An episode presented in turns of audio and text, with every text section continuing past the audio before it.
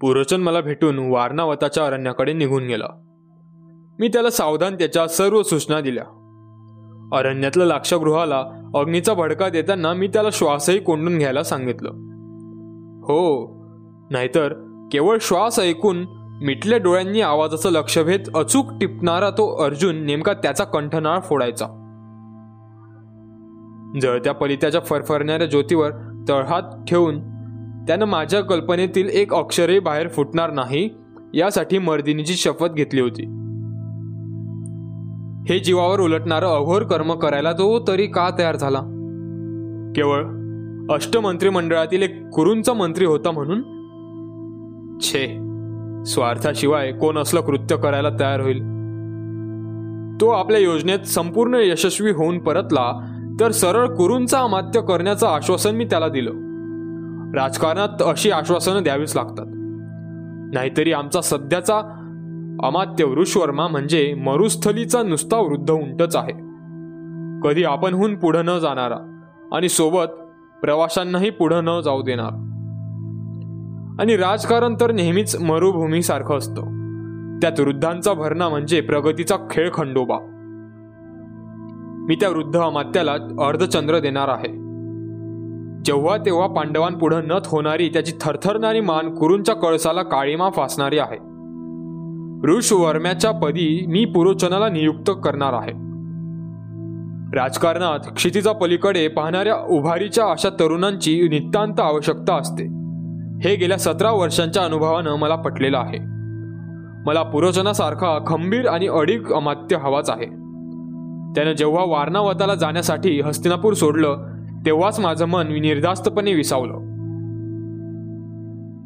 पुरोचन राजवाड्याच्या प्रकारातून आपला रथ बाहेर काढत असताना गंगेवरून परतणारा कर्ण त्याला महाद्वारातच भेटणार हे माझ्या कक्षाच्या गवाक्षातून हेरलं. कर्णानं काही विचारल्यास त्याच्या प्रभावी व्यक्तिमत्वामुळे पुरोचन गोंधळून उत्तर देताना कुठंतरी घसरेल म्हणून मी माझ्या सेवकाला प्रभंजनाला कर्णाला सत्वर बोलावून आणण्यासाठी माझ्या कक्षातून पिटाळला. कुणालाही जाळण्याची कल्पना कर्णाला कधीच पटली नसती. आपल्या मात्या पित्यांना घेऊन त्यानं तडक चंपानगरीच गाठली असती. हे मला माहीत होतं. त्याचं जीवन खऱ्या धनुधरासारखं होतं. चापातून सुटलेल्या बाणासारखं नाकासमोर जाणार. राजकारण त्याचा प्रांतच नव्हता. क्षणार्धात प्रभंजन कर्णापुढं उभा राहिला आणि त्यानं कौशल्यानं पुरोचनाला त्याच्या प्रश्नावलीतून मुक्त केला. पुरोचन मागं वळूनही न पाहता निघून गेला. सैरभैर समुद्र वाऱ्यासारखा वारणावताच्या अरण्यात तो ताग राळ बलवज भुंज आणि लाक्षा यांच्या घृतात मळलेल्या सोन्याच्या भिंतीचं एक ज्वालाग्रही घरकुल बांधणार होता. आकर्षक आणि टुमदार.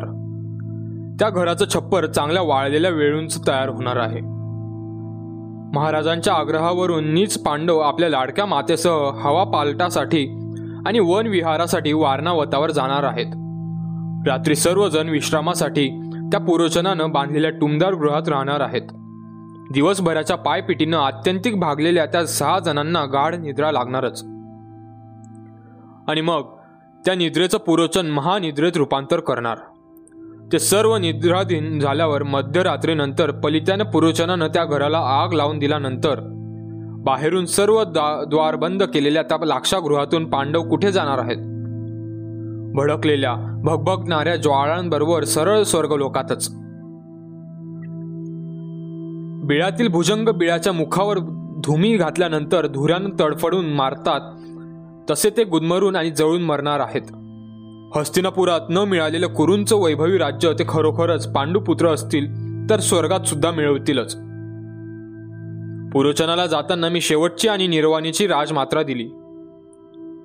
परत येताना लाक्षागृह जळून शांत झाल्यावर राखेच्या ढिगाऱ्यातून त्या उद्दाम भीमाचं प्रेत बाहेर काढून त्याची होरपळून काळी पडलेली उजव्या हाताची करपलेली करंगळी कापून आणायला सांगितलं आहे मी त्याला. सहस्त्र प्रेतांतूनही त्या थोराड रानरेड्याचं प्रेत कुणीही ओळखील. त्यानं आणलेली करंगळी एका चांदीच्या पेटीत भरून ती पेटी मी माझ्या डाव्या दंडात बांधणार आहे. जेव्हा जेव्हा माझ्या डाव्या दंडाचे सहजपणे छातीला स्पर्श होईल तेव्हा तेव्हा त्या अरण्य वराहाच्या भयानं गोठलेल्या माझ्या काळजाला ती पेटी धैर्य देत राहील. भीमाची राख वारणावताच्या अरण्यात धूळ खात पडेल. आखाड्यात गदेची मंडलं घेऊन आपल्या अवजड गदेचे असह्य प्रहार माझ्या पाठीत निर्दयपणे मारणाऱ्या भीमा तुला काय माहीत की जीवन म्हणजे सुद्धा एक गदेचा आखाडाच आहे? इथं नित्य मंडलं घ्यायची असतात. गरगरणारी आवर्त. नाकासमोर धावायला ही काही रथांची शर्यत नाही. सर्वजण म्हणतील की हे एक क्रौर्य आहे. माझा सर्वांना एकच प्रश्न आहे की गुरुद्रोणांनी सहस्त्र योद्ध्यांमधून एकट्या अर्जुनाचंच माजविलेलं अवडंबर हा एक मानसिक क्रौर्याचा प्रकार नव्हता का? माझ्या चार चार भावांना लहानपणी पाण्याच्या तळाशी कवेत मारून कोंदटून ठेवणाऱ्या भीमाला कोणी दयाळू म्हणेल का? आखाड्यात वीर श्रेष्ठ कर्णाला त्याच कुल विचारून हिनविणारे कृपाचार्य क्रूर नव्हते का? त्या विक्रमी वीराला क्षणात त्याचा अंगराज म्हणून जयघोष करून दुसऱ्या क्षणी सूत पुत्र सूत पुत्र म्हणून दात विचकटून त्याला हसणारे नगरातील शेकडो सहस्त्र नगरजन क्रूर नव्हते? तर आणखीन काय होते? कोण देणार या प्रश्नांची समर्पक आणि समाधानकारक उत्तर? म्हणून मी म्हणतो की कितीही दया क्षमा शांतीची दुदंभी पिटली तरी प्रत्येक माणसात क्रौर्याचा अंश हा राहणारच. मी स्वतःला धन्य मानित होतो. तो यासाठीच की मी माझं क्रौर्य हे पांडवांच्या पापी पंचकडीला दग्ध करण्यासाठी उपयोगात आणीत होतो. अश्वत्थामा म्हणतो जग कधी काळी सुंदर होईल. त्याच्या या म्हणण्यावर माझा तीळ मात्रही विश्वास नाही. आणि तसं ते खरोखरच होणार असेल तर मी त्यातील एक नाव घेण्यायोग्य सिंहाचा वाटाच उचलत नव्हतो का? पांडव महाराज पांडूचे पुत्र नाहीत. हे मला पक्क माहीत असताना मी त्यांना जिवंत ठेवलं असतं तर मी माझ्या वंदनीय चुलत्यांवर त्यांच्या धवल कीर्तीवर अन्याय केल्यासारखं झालं नसतं का? म्हणूनच पापी पांडवांना रसरशीत अंगारातून जाळून शुद्ध करण्याच्या पवित्र कार्यावर मी माझा मंत्री पुरोचन याला पाठवलं. यात माझं काय चुकलं? शेवटी महाराजांनी गोड शब्दांची पखरण करून कुंतीसह याची पांडवांना वारणावताच्या अरण्याकडे हवा पालटासाठी पाठवलं. महाराजांच्या अंधत्वाबद्दल त्यांना अपंग म्हणणाऱ्यांना हे कळतच नव्हतं की त्यांची जीव हेच त्यांचे डोळे होते. राजकारणातील अनेक समस्या आपल्या गोड बोलण्यानं त्यांनी सहज हाता वेगळ्या केल्या. मी प्रत्यक्ष पाहिल्या होत्या.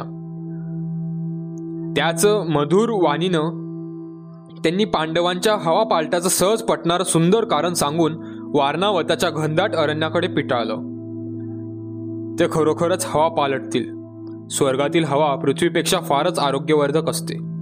असं विद्वान ऋषीजन आणि प्रतिभाशाली महाकवी म्हणतात. जेव्हा ते पाच वटवृक्ष जळून राख होणार होते तेव्हाच माझं पेटलेलं अशांत मन निवडणार होतं. मन. मनाला कुणी सुगंधी पुष्प म्हणतात. कुणी खळाळत वाहणारी रम्य सरिता म्हणतात. कुणी निरभ्र निळसर आकाश म्हणतात. तर कुणी सतत तेवणारी विधात्याची अद्भुत ज्योत म्हणतात. पण सुडाच्या आणि प्रतिशोधाच्या भावनेनं भडकलेलं हेच मन म्हणजे काय असतं हे मात्र कोणीच विद्वान सांगत नाही. सुडाच्या भावनेनं भडकलेलं मन म्हणजे एक सुगंधी पुष्पच असतं. पण त्याचा सुगंध असा असतो की कुण्या गंधमुग्ध रसिकानं गंधमोहानं ते हाती घेऊन क्षणभर जरी ते हुंगलं तरी त्यानं धाडकन धर्तीवर लोळण घ्यावी कारण त्यातील सुगंध विषारी असतो. असं सूडग्रस्त मन एखाद्या नदीसारखं असतं. पण त्यावेळी ती तासातून वाहणारी धीर गंभीर आणि शांत नदी असते. तर अकराळ विक्राळ लाटांच्या गर्जना करीत महापुराचं अफाट आणि आवतीभोवतीच्या भूप्रदेशावर थडाथड फेकीत क्षणाक्षणाला तास कापीत सुसाट धावणारी ती एक प्रलय नदी असते. सुडानं पेटलेलं मन म्हणजे एक आकाशच असतं. पण ते निळभोर निरभ्र आकाश नसतं. काळ्या कुट्ट ढगांनी भरलेलं ते आकाश असतं. कधी कधी या गतिमान ढगात पृथ्वीला उभा चिरणारा विजेचा लोळही असतो. सुडानं भडकलेलं मन म्हणजे एक ज्योतही असते. पण ती मंद मंद तेवणारी ज्योत नव्हे तर पलित्याची भकभकणारी ज्योत असते. लहानपणापासून माझं मन त्या पांडवांच्या प्रत्येक ठिकाणाच्या अरेरावीनं पेटत आलं होतं. गदायुद्धाच्या शाळेत सरावाच्या वेळीही भीमानं मला एखाद्या कृषीजन वृषभाला बदडतो तसं निर्दयपणे बदडून काढलं होतं. त्याच्या पायदळी माझ्या जीवनाचं राजकमल क्षणोक्षणी तुडवलं गेलं होतं. पाकळ्या उद्ध्वस्त झाल्या होत्या. उरला होता काळा देठ. मी सुद्धा युवराज होतो. मला सुद्धा मन होतं. भावना होत्या. पण पण माझ्या स्वाभिमानाची नाजूक कळी त्या रानगट भीमानं आपल्या पायांखाली अनेक वेळा चिरडून टाकली होती. तिच्या कुस्करलेल्या आणि धुळीत विखुरलेल्या पाकळ्या एकत्र करताना दुर्योधन हा असा निर्माण झाला होता. हे सत्य कोणीच समजून घेत नाही. माणसाला माणूस म्हणून वाटणारी माया सुद्धा माझ्या मनात या पांडवांविषयी मुळीच शिल्लक राहिली नव्हती. का राहावी? तो भीम माजलेल्या रानडुक्करासारखा सर्वांना धडक देण्याच्या उद्दाम वल्गना करीत होता. मला तर त्यानं अनेक वेळा धडकलंही होतं. स्पर्धेच्या दिवशी आखाड्यात किती उर्मटपणानं त्यानं कर्णाला कुलाला शोभणारा प्रतोद हातात घेऊन घोड्यांना खरारा कर असं सांगितलं. कर्ण म्हणजे काय केव्हाही पायाखाली तुडवावा असा पालापाचोळ वाटला की काय त्याला? आपल्या मंद बुद्धीमुळे त्या पांडवांतला निर्बुद्ध हत्तीनं कळत नकळत कौरव पांडवांच्या द्वेषाचा अंगार फुलविला होता. त्याच्या हे कधीच लक्षात आलं नाही. की बलाढ्य हत्तीला प्रसंगी एक साधी मुंगी सुद्धा स्वर्गाची वाट दाखवू शकते. इतस्त वाढलेल्या घनदाट अरण्याची एखादी शुल्लक ठिणगी क्षणात राख करू शकते. एखादा काळ ढग सहस्त्र रश्मी सूर्याला क्षणात झाकाळून टाकू शकतो. जगात आपण एकटे काय ते सामर्थ्यशाली आहोत. ही कुणाचीही वल्गना व्यर्थ असते आणि म्हणूनच स्वतःला सामर्थ्यशाली मानणाऱ्या भीमाला मी तेच दाखवणार होतो. शक्तीच्या जोरावर ते मला एकट्याला शक्य नसलं तरी संपत्तीच्या आणि बुद्धीच्या जोरावर मी ते शक्य करणार आहे. आणि म्हणूनच पुरोचनाला सर्व आवश्यक त्या सूचना देऊन मी वारणावताकडे पिटाळलं होतं. राज्यव्यवस्थेत असे काही हस्तक असावेच लागतात. हस्तकाशिवाय राज्यव्यवस्था म्हणजे धडाशिवाय मस्तक. पुरोचन काय वार्ता आणतो इकडे माझं लक्ष लागलं. एखादी प्रणयी आपल्या प्रियकराची पाहत नसेल एवढ्या आतुरतेनं मी त्याची वाट पाहत होतो. त्या खात्रीनंच यशस्वी होणार. मी माझ्या भोवती गोळा केलेली माणसं म्हणजे काही अहिछत्राची यात्रा नव्हती. शाब्बास पुरोचना आपल्या राजाचे मनोरथ तू पूर्ण केलेस. हा हा म्हणता तुझा दूत त्या रानगड भीमाची करपलेली करंगळी घेऊन माझ्यासमोर उभा ठाकला. धन्य आहे तुझ्या स्वामीनिष्ठेची. कुरूंचा राजा म्हणून अभिषेक झाल्यानंतर आर्यावर्तातील सर्व पवित्र नद्यांचं जलतीर्थ म्हणून माझ्या तळ हातावर पडल्यानंतरही जेवढा आनंद माझ्या मनाला वाटणार नाही तेवढा या करपलेल्या करंगळीकडे बघून वाटतो. हे पुरुषना जे कुणालाही शक्तीच्या जोरावर कधी शक्य नव्हतं ते आज तू बुद्धीच्या जोरावर शक्य करून दाखवलंस तर. सिंहालाही न भिनारा भीम आज तू केवळ गवताच्या काड्यांनी जाळून टाकलास. पुरोचनानं वार्ता घेऊन धाडलेल्या सेवकाकडे पाहताना एकच विचित्र माझ्या डोळ्यांसमोर उभं राहत होतं. कसे मेले असतील ते पांडव? उकळत्या पाण्यात कंदमुळं उकडली जातात तसे? की यज्ञाच्या धगधगत्या होम कुंडात समिधांची लाकडं जळून खाक होतात तसे? काय काय वाटलं असेल त्यांना मरताना? माझी खात्री आहे. मरताना त्यांनी माझ्या नावाचा केविलवाना आक्रोश करून मला लाखोली वाहिली असेल. त्या राजमाता म्हणविणाऱ्या कलंकित कुंतीनं कडकडून मिठी मारून अर्जुनाच्या रूपानं मिरविणारं ते काळ्या रंगाचं पाप कायमचं आपल्या उदरात घेतलं असेल. वेड्या अबले कुरूंचं सोमवंशाचं हे राज्य आहे. कोणतीही वारांगना या राज्याच्या सिंहासनाच्या आजूबाजूला सुद्धा फिरकू शकत नाही. काल तू कौरवांची राजमाता होतीस. कुरूंचा अजिंक्य वैभवशाली राजदंड तुझ्या चरणांपुढे झुकत होता. आपलं पाप कुणाच्याच लक्षात येत नाही. या कल्पनेनं तुझं कोडग मन आपल्या पोरांना राज्याभिषेक झाल्याची सुख स्वप्न पाहत होतं. पण आज आज मात्र तू मृत्यूच्या पायातीत माती झालीस. केवळ माती. वारणावताचं घनदाट अरण्य हे पांडवांची दहनभूमी ठरली. सगळे नगरजन त्या पांडवांना सिंह म्हणत होते. ठीकच आहे. त्या सिंहांना अशा अरण्यातच चिर विश्रांती मिळाली. आणि म्हणूनच वारणावत हे माझं आजपासून तीर्थक्षेत्र झालं आहे. पांडव जळाले. आणि माझं नित्य जळणारं मन आज शांत झालं आहे. ही सर्व किमया करणारा पुरोचन मात्र परत आला नाही. तो त्या लाक्षागृहात तर जळून गेला नसेल ना?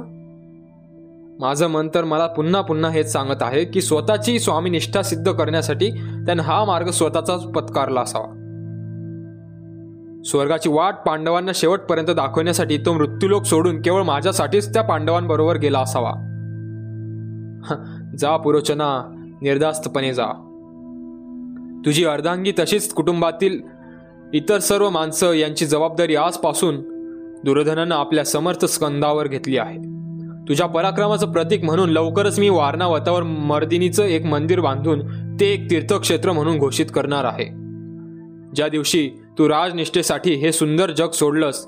त्या दिवशी प्रत प्रतिवर्षी वारणावतावर एक प्रचंड यात्रा भरेल. जा शांतपणे. तुझ्या नावावरून सर्वजण आता त्या अरण्यातला पुरोचनारण्य म्हणतील. पुरोचना. अरे पांडव वारणावताला जाऊन पोचल्याची वार्ता येते न येते तोच पाठोपाठ ते जळून मेल्याची वार्ता तुझा दूत आणतो काय? तुझ्यासारखे प्रामाणिक आणि तत्पर सेवक आहेत. म्हणूनच या दुर्योधनाची छाती सदैव उन्नत आहे. तू जिवंत परत आला असतास तर तुला महाद्वारात मी कडकडून मिठी मारली असती. तुझी स्वामीनिष्ठा तुझ्या प्रत्येक कृतीतून स्पष्ट झाली आहे. या दुर्योधनावरच्या प्रेमासाठी एक चंचल मनाची हरिणी तिच्या पाच शावकांसह जाळून खाक केलीस. इतकं करूनच तू थांबला नाहीस. आपल्या राजासाठी एक अतिशय आनंदाची वार्ताही तू दूताकडून पाठवली दिलीस. पांचाल देशाच्या युवराजनी याज्ञसेनीच्या स्वयंवराची वार्ता घेऊन तुझा सेवक राजनगरात आला तेव्हा माझ्या मनाची कारंजी उफाळून उधळू लागली.